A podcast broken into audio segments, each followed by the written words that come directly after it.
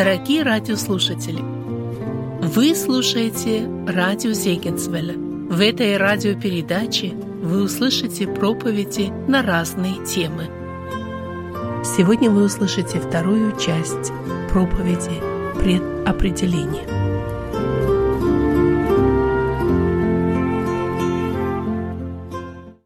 Мы продолжаем ту тему, которую начали. Мы говорили о ну, такой общей базе, о общем основании в вопросе предизбрания Божьего.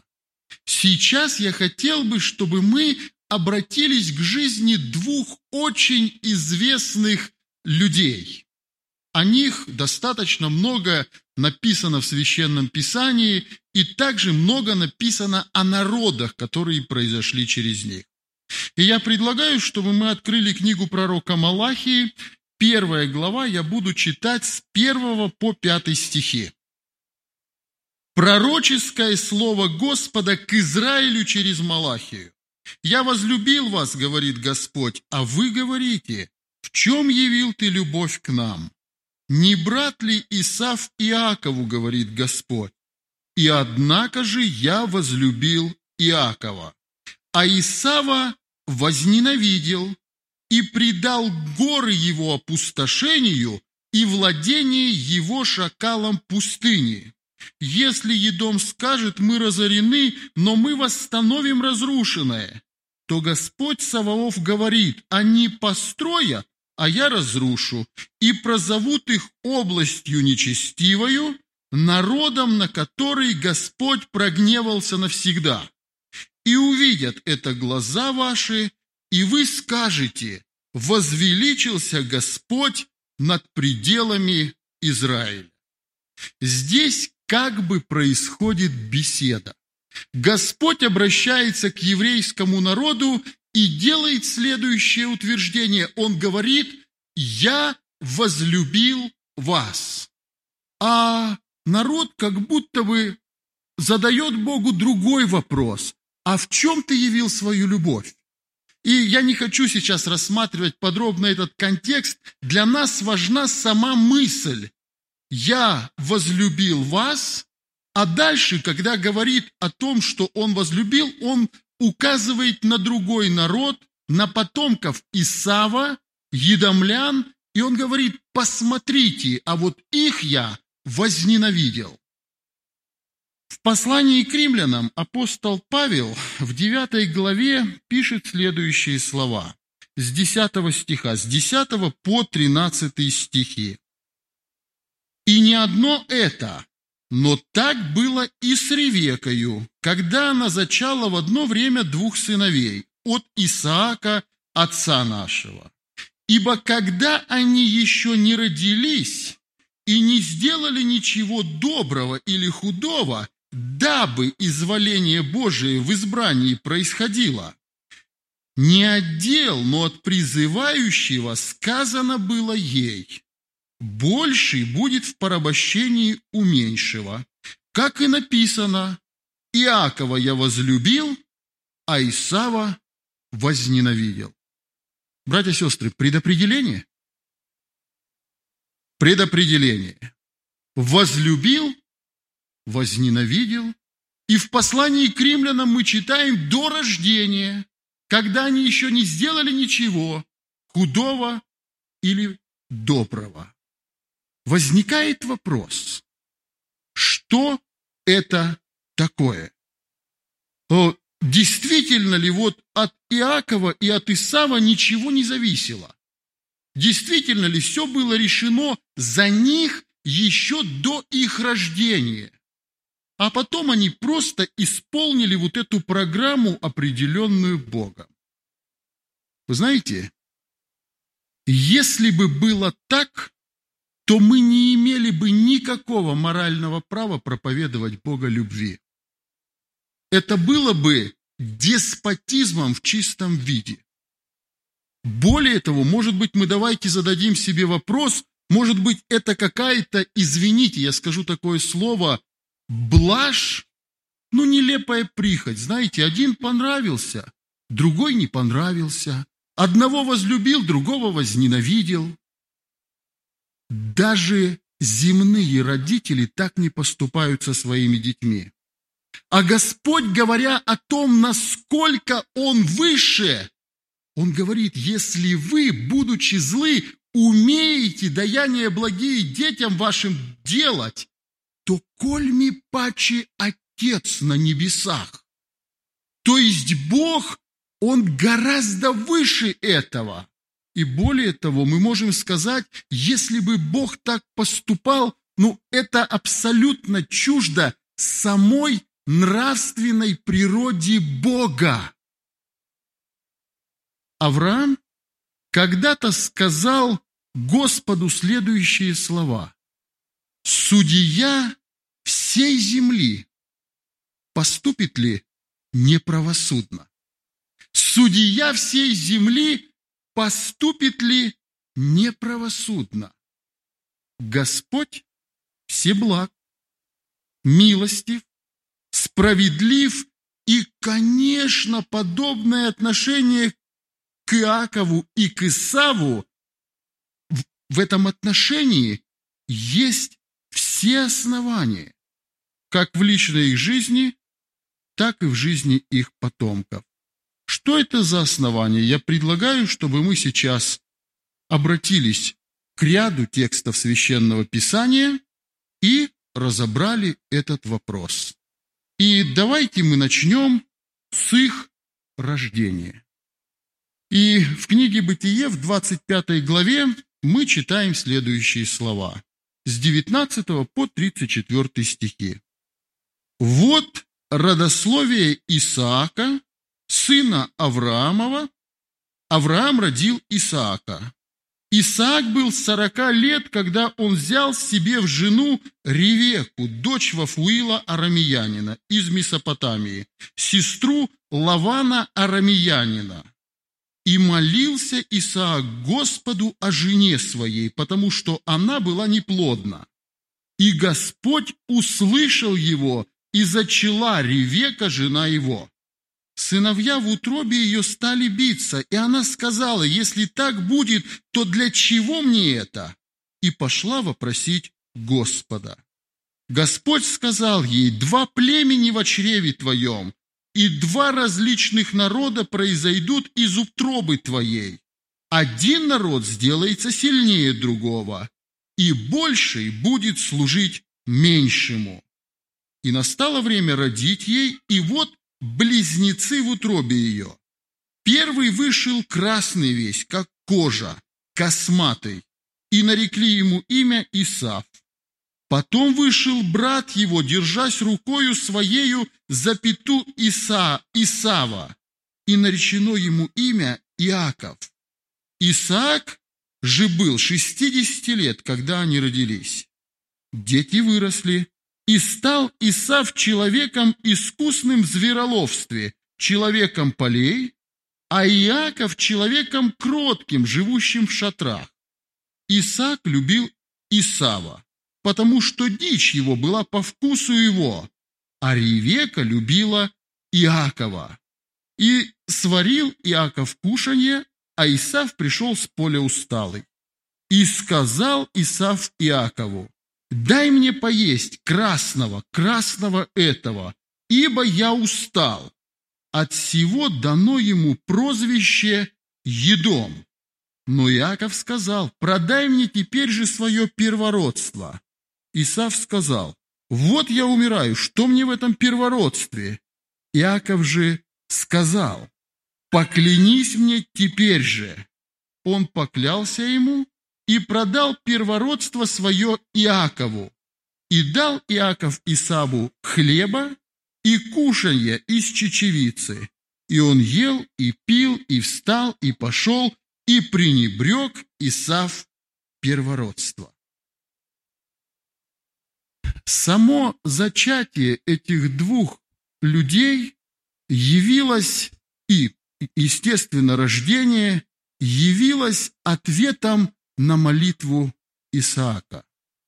Еще до рождения, будучи в утробе матери, они, как мы прочитали, стали биться, тем самым показав всю свою будущую разность и, ну, если так выразиться, немирные взаимоотношения между собой. Еще до рождения их мама Ревека, ища ответа у Господа, чтобы значило вот столь неспокойное поведение детей внутри нее, получила от Господа откровение на будущее, как Иакова, так и Исава, и также тех народов, которые произойдут от них. А, появили, появились на свет эти дети очень непохожими друг на друга. Первый, мы прочитали, родился косматым и красным. И от этого он, кстати, получил свое имя Исав, и это от еврейского слова, которое означает волосатый или косматый. Иаков происходит от другого еврейского глагола «акав», что значит «запинать» или другой смысл «преодолевать», «одерживать победу».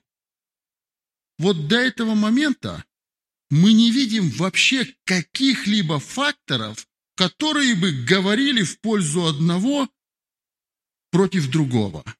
Кроме одного факта. Какой это факт, братья и сестры? Архиважный. Первородство. Один факт, который вот сейчас мы уже видим, говорит в пользу одного. В пользу кого? Исава. Он был первородным. Это архиважный факт. По мере возрастания физического обнаружилась их полная непохожесть друг на друга. Один был сильный человек, который занимался первородством, о, охотой, это первородный Исав, а второй был человек, который жил в шатрах. Исаак, их отец, любил Исава, потому что или отдавал ему предпочтение, потому что ему нравилась его дичь. А Ревека отдавала свое предпочтение Иакову, возможно, помня то обетование, которое было ей дано. Но, тем не менее, вот до этого момента мы опять же не находим вообще каких-то причин для того, чтобы вот одного возлюбить, а другого возненавидеть, правда? И вот тут мы подходим к моменту, который показывает радикальным образом показывает всю их разность, их душевного и духовного уклада, их мировоззрения и, более того, их отношение к Богу и к Его Слову. Что это за момент? История с чечевичной похлебкой. Исав возвращается с поля, уставший и голодный. И он, обращаясь к Иакову, просит, дай мне вот этой похлебки, вот этого красного. И Иаков говорит, дай мне твое первородство. Мы сейчас могли бы рассуждать о моральной стороне поступка Иакова. Ну, некрасиво, правда? Брат его приходит голодный, а он говорит, продай мне твое первородство. Но, вы понимаете, братья и сестры, вот тут обнаруживается их состояние.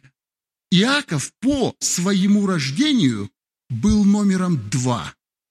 Но то, что имел Исав, было в его глазах чрезвычайно важным – первородство. Исав, напротив, этим первородством обладал по своему рождению. Ну, представьте себе, если сегодня вы приезжаете очень голодными в какой-нибудь ресторан, а вам говорят, вы только что купили машину, вам говорят, хорошо, мы вас накормим, но Отдай нам твою машину за вот этот обед. Как вы это расцените? Вы скажете, ну это не стоит того. Вы понимаете, в чем дело? Первородство – это вопрос чрезвычайной важности. Даже в отношении каких-то материальных благ первородный ребенок имел огромное преимущество перед всеми остальными. Это гораздо больше, чем машина. Но в случае с Исааком, их отцом, это значило гораздо больше.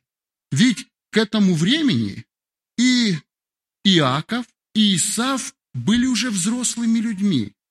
И они знали о том удивительном обетовании, которое было дано их дедушке и их отцу. Что это за обетование? Я хотел бы прочитать это обетование из послания к римлянам. Послание к римлянам, 4 глава, мы прочитаем 13 стих, один стих. Послание к римлянам, 4 глава, стих 13. Смотрите, что здесь написано. «Ибо не законом даровано Аврааму или семени его обетование быть наследником мира, но праведностью веры. Обетование, которое имели их отец и их дедушка, это обетование было в наследовании мира. И это обетование передавалось по от отца к сыну. И Исав, безусловно, об этом обетовании знал. И вы можете себе представить, он отказывается от своего первородства и от этого обетования за одну чечевичную похлебку. То есть он, зная Божие Слово, поступает таким образом. Этим действием он, безусловно, показал, какое место в его жизни занимает Бог и Его Слово. Именно поэтому конечная оценка жизни Исава, которую мы находим в Новом Завете, в послании к евреям мы читаем следующие слова. 12 глава с 15 стиха. Обратите внимание. «Наблюдайте, чтобы кто не лишился благодати Божьей, чтобы какой горький корень, возникнув, не причинил вреда, и чтобы им не осквернились многие, чтобы не было между вами какого блудника или нечестивца, который бы, как Исав, за одну снеть отказался от своего первородства. Внимание! Ибо вы знаете, что после того он желал наследовать благословение, вот это вот обетование, быть наследником мира – но был отвержен, не мог переменить мысли отца, хотя и просил о том со слезами. Характеристика, вот как мы в Ветхом Завете прочитали у Малахии, так мы прочитали и в Новом Завете. Характеристика относительно Исава, одно слово характеризует его – нечестивец. Вот, братья и сестры, чем отличается грешник от нечестивца? Есть одно огромное отличие. Любой человек по природе рождается грешником. И человек, особенно вот человек, который не знаком со Словом Божьим, совесть в нем говорит, но он совершает какие-то грехи. Нечестивец – это человек, который знает, как нужно поступать, который знает Божий закон и поступает по своим желаниям. В этом огромное отличие просто грешника от нечестивца. Исав олицетворя, олицетворяет собой человека, который получил очень многое от Бога, но он не ценит этого, не дорожит этим и готов за что-то очень незначительное это отдать. Вот, дорогая молодежь, я хочу обратиться к вам и сказать следующее слово. Вы имеете огромное преимущество. Я первый раз услышал о Боге, когда мне было 15 лет. Я услышал от человека, который понимал, что он говорил.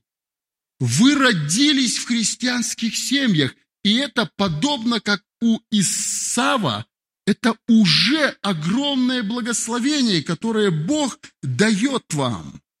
И обратите внимание, очень важная мысль. Кому много дано, с того большой спрос.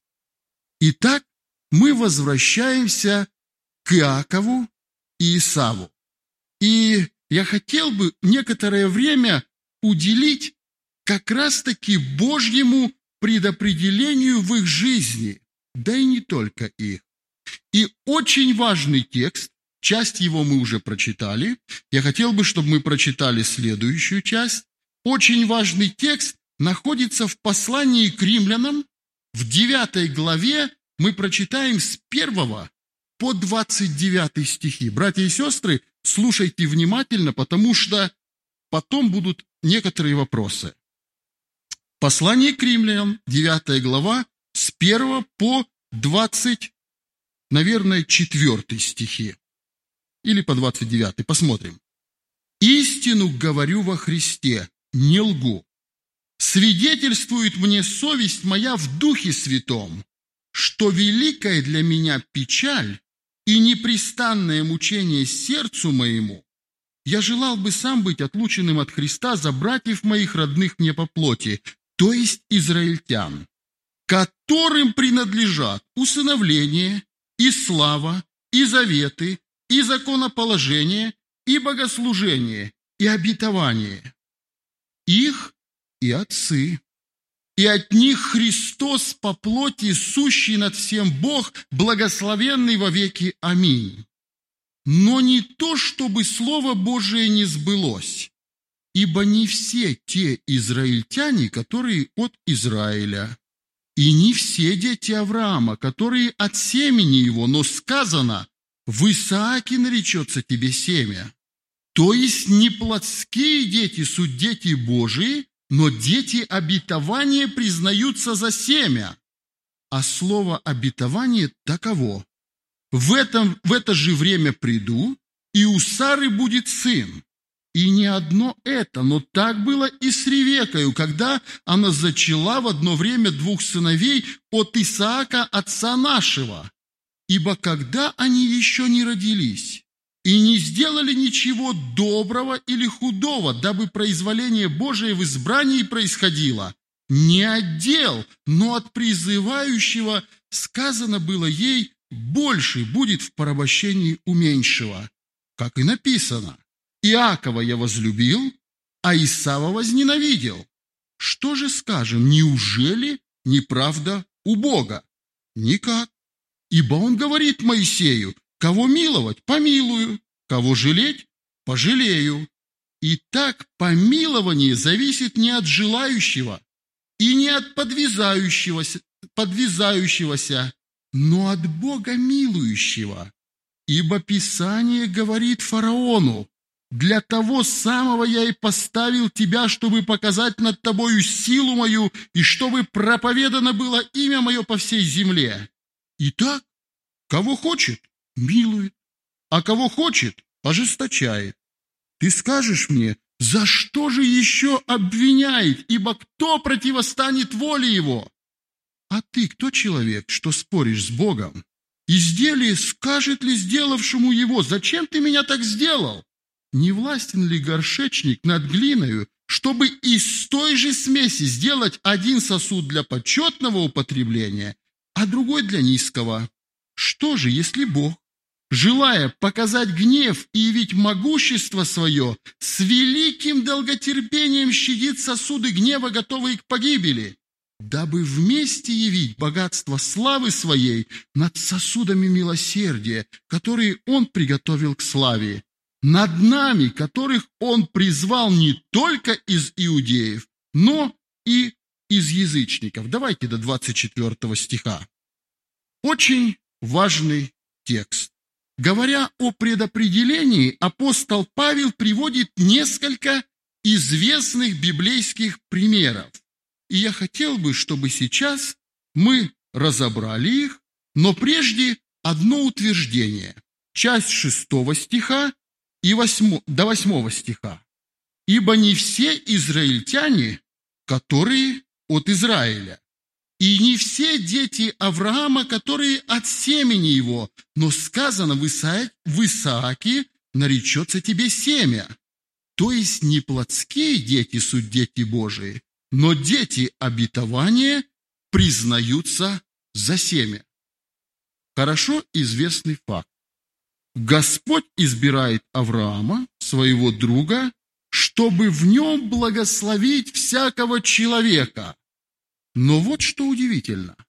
Оказывается, Божие благословение действует не по физическим законам, существующим в мире. Иначе все, кто физически родились от Авраама, и были бы под благословением. Но благословение Божие распространяется по совершенно другому принципу. Говоря об этом, апостол Павел показывает, что у Авраама был не только Исаак, но и Измаил. У него были дети от Хитуры, но обратите внимание, только Исаак становится наследником обетований. У Исаака тоже было два сына, но только один Иаков стал наследником обетований. Почему? Об этом он пишет дальше, с 11 стиха. «Ибо когда они еще не родились и не сделали ничего доброго или худого, дабы изволение Божие в избрании происходило, не отдел, но от призывающего сказано было ей, больший будет в порабощении у меньшего, как и написано, Иакова я возлюбил, а Исава возненавидел. Еще до рождения Иакова и Исава мы видим, что Господь возвестил Ревеке их матери будущее их жизни и прежде всего вопрос их отношения с Богом и наследие обетований. Читая этот текст, может сложиться впечатление, что у Бога все уже было предрешено и определено до их рождения, и от них совершенно не зависит. Ничего не зависело. Так ли это? Так ли это, братья и сестры? Нет, ну потому что мы так учим, что не так, да? А как по тексту? Да нет, конечно, братья и сестры, не так. Иначе законным был бы следующий вопрос, который апостол Павел тут и задает. Что же скажем? Это следующий стих. Что же скажем? Неужели неправда у Бога? Никак. Неужели у Бога неправда? Все решил, все определил, все запланировал, а от человека ничего не зависит? Конечно же нет. Братья и сестры, Иначе мир просто превратился бы в театр абсурда, а люди превратились бы в безвольных марионеток. От человека зависит очень много, и мы просто ну, не можем сложить с себя ответственности и переложить все на Бога. О чем же здесь идет речь? А вот читаем дальше, с 15 стиха. «Ибо Он говорит Моисею, кого миловать, помилую. Кого жалеть? Пожалею. Итак, помилование зависит не от желающего и не от подвязающегося, но от Бога милующего. Ибо Писание говорит фараону, для того самого я и поставил тебя, чтобы показать над тобою силу мою, и чтобы проповедано было имя мое по всей земле. И так, кого хочет, милует, а кого хочет, ожесточает. ты скажешь мне, за что же еще обвиняет, ибо кто противостанет воле его? Опять выглядит все так, словно Бог по своему произволу, кого хочет, милует, кого хочет, ожесточает, и от человека абсолютно ничего не зависит. Действительно это так? Братья и сестры, конечно, нет. И вот тут, вот тут, нам очень важно задать один вопрос чрезвычайной важности. Когда и кого Бог милует, и когда и в каких случаях ожесточает? В каких ситуациях помилование зависит не от подвязающегося и не от желающего?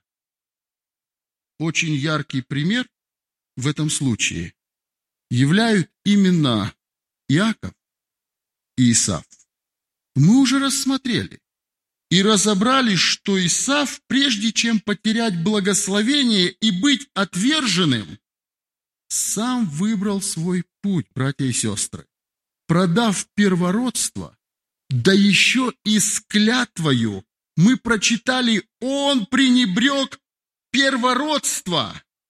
И только после этого вот что произошло. Обратите внимание, я возвращаюсь к посланию к евреям, 12 глава, стих 17. «Ибо вы знаете, что после того, после того, как он уже отказался от того, что он имел, он, желая наследовать благословение, был отвержен и не мог переменить мысли отца, хотя и просил о том со слезами. После того, то есть что мы здесь видим? Исав жил как хотел, делал, что хотел, поступал по своему произволу и вовсе не хотел и не искал, похоже, Божьего благословения. Поэтому Господь называет его нечестивцем. Хотя по праву первородства ему принадлежало преимущество перед Иаковом. И вот в определенный момент, когда Исаф расточил уже все, что было возможно расточить, вопрос благословения встает перед ним с особой силой. Отец дает благословение. Кто его получил? Иаков. Вы понимаете, в чем дело? А Исав был отвергнут и не мог переменить мысли отца. Почему? Вот мы прочитали, кого хочет, милует, кого хочет, ожесточает. Вот тут написано. Ибо он говорит Моисею, кого миловать, помилую, кого жалеть, пожелаю, пожалею. И так помилование зависит не от желающего и не от подвязающегося, но от Бога милующего. То есть ничего не зависит, да, от желающего и подвязающегося, так? Так или нет? Куда девать Ниневию? Когда пророк Иона приходит к ним, Господь уже определил им суд. Приходит Иона, начинает проповедовать. Ниневия кается, и после этого они прожили еще 180 лет. А куда нам девать нечестивого царя Ахава, который, знаете, самый нечестивый царь, один из самых нечестивых. Но когда смирил себя перед Богом, мы читаем в Писании, подвязался, Бог его простил. Так зависит помилование от желающего и подвязающегося. Да, но вопрос, когда и в чем. Вот смотрите, когда Исаф приходит за благословением, написано, что он со слезами просил, чтобы отец его благословил. Но тут в силу уже вступил другой закон, который мы читаем в послании к Галатам, что посеет человек, то и пожнет. Не обманывайтесь, Бог поругаем не бывает. То есть Исав имел преимущество перед Иаковом, но, живя своей жизнью, продав свое первородство, он это преимущество потерял. А впоследствии, когда просто нужно было прийти и голову подставить под руки отца и получить благословение, тут же ничего трудного. Он хотел это сделать. Но посмотрите, как все произошло. Иаков получил благословение, а Исав был отвергнут. Не обманывайтесь, Бог поругаем не бывает, и нечестивый Исав, несмотря на свое первородство, просто не мог получить благословение. Итак, каким же образом действуют все эти законы? Я прочитаю одну интереснейшую цитату. Потомство, произошедшее от семени патриархов, разделялось неоднократно на лучшее и худшее, дабы, отвергая одно, дать большую чистоту другому, подобно как удвояют и утрояют веяние пшеницы, дабы получить более чистое зерно. Так унаследован Исаак, а сыны Агарии и Хитуры удалены. Так избран и был Иаков, а Исав отвержен. И далее. В том, что мы прочитали относительно Исава и Иакова, писатель изъясняет ход всего разделения и показывает. Первое. Предопределение Божие до их рождения. Господь, обладая предведением, озвучил, какая будет у них жизнь. Второе. Это Писание показывает нам причину Божьего предопределения в их свойствах, кем они были. Один был нечестивый, а другой всеми правдами и неправдами хотел иметь это благословение от Отца и иметь первородство. И третье. Писание показывает нам их действительное начало в их действиях. Братья и сестры, вы понимаете, в чем дело? Когда мы придем в вечность, никто не сможет укорить Бога, что Он был им не предизбран. Все люди предизбраны Богом. Но ключевой фактор в этих вопросах, так же, как в случае с Иаковом и Исавом, зависит от их жизни и от их усилий, от их стремлений. С горы всегда катиться легче. И многие именно так и делают. И в гору подниматься, преодолевать что-то гораздо сложнее, и немногие идут на этот путь. И мы видим, Иаков пошел именно этим путем. Итак, из всего вышесказанного мы делаем следующее заключение. Божие предопределение безусловно есть. Но оно опять же, возвращаемся, базируется на Божьем предузнании. Второй момент. Огромное значение имеет свободная воля человека. Отдать первородство за эту похлебку или сказать нет, слишком дорогая цена, в небо хочу свободная воля человека избирать добро или зло. И повторю еще раз, никто в небе не сможет упрекнуть Бога, что он просто был не предизбран им. И вот рассмотрев эту историю, мы ясно это видим. Итак, Бог да благословит нас понимать смысл Писаний и быть послушными Богу. Аминь. Помолимся.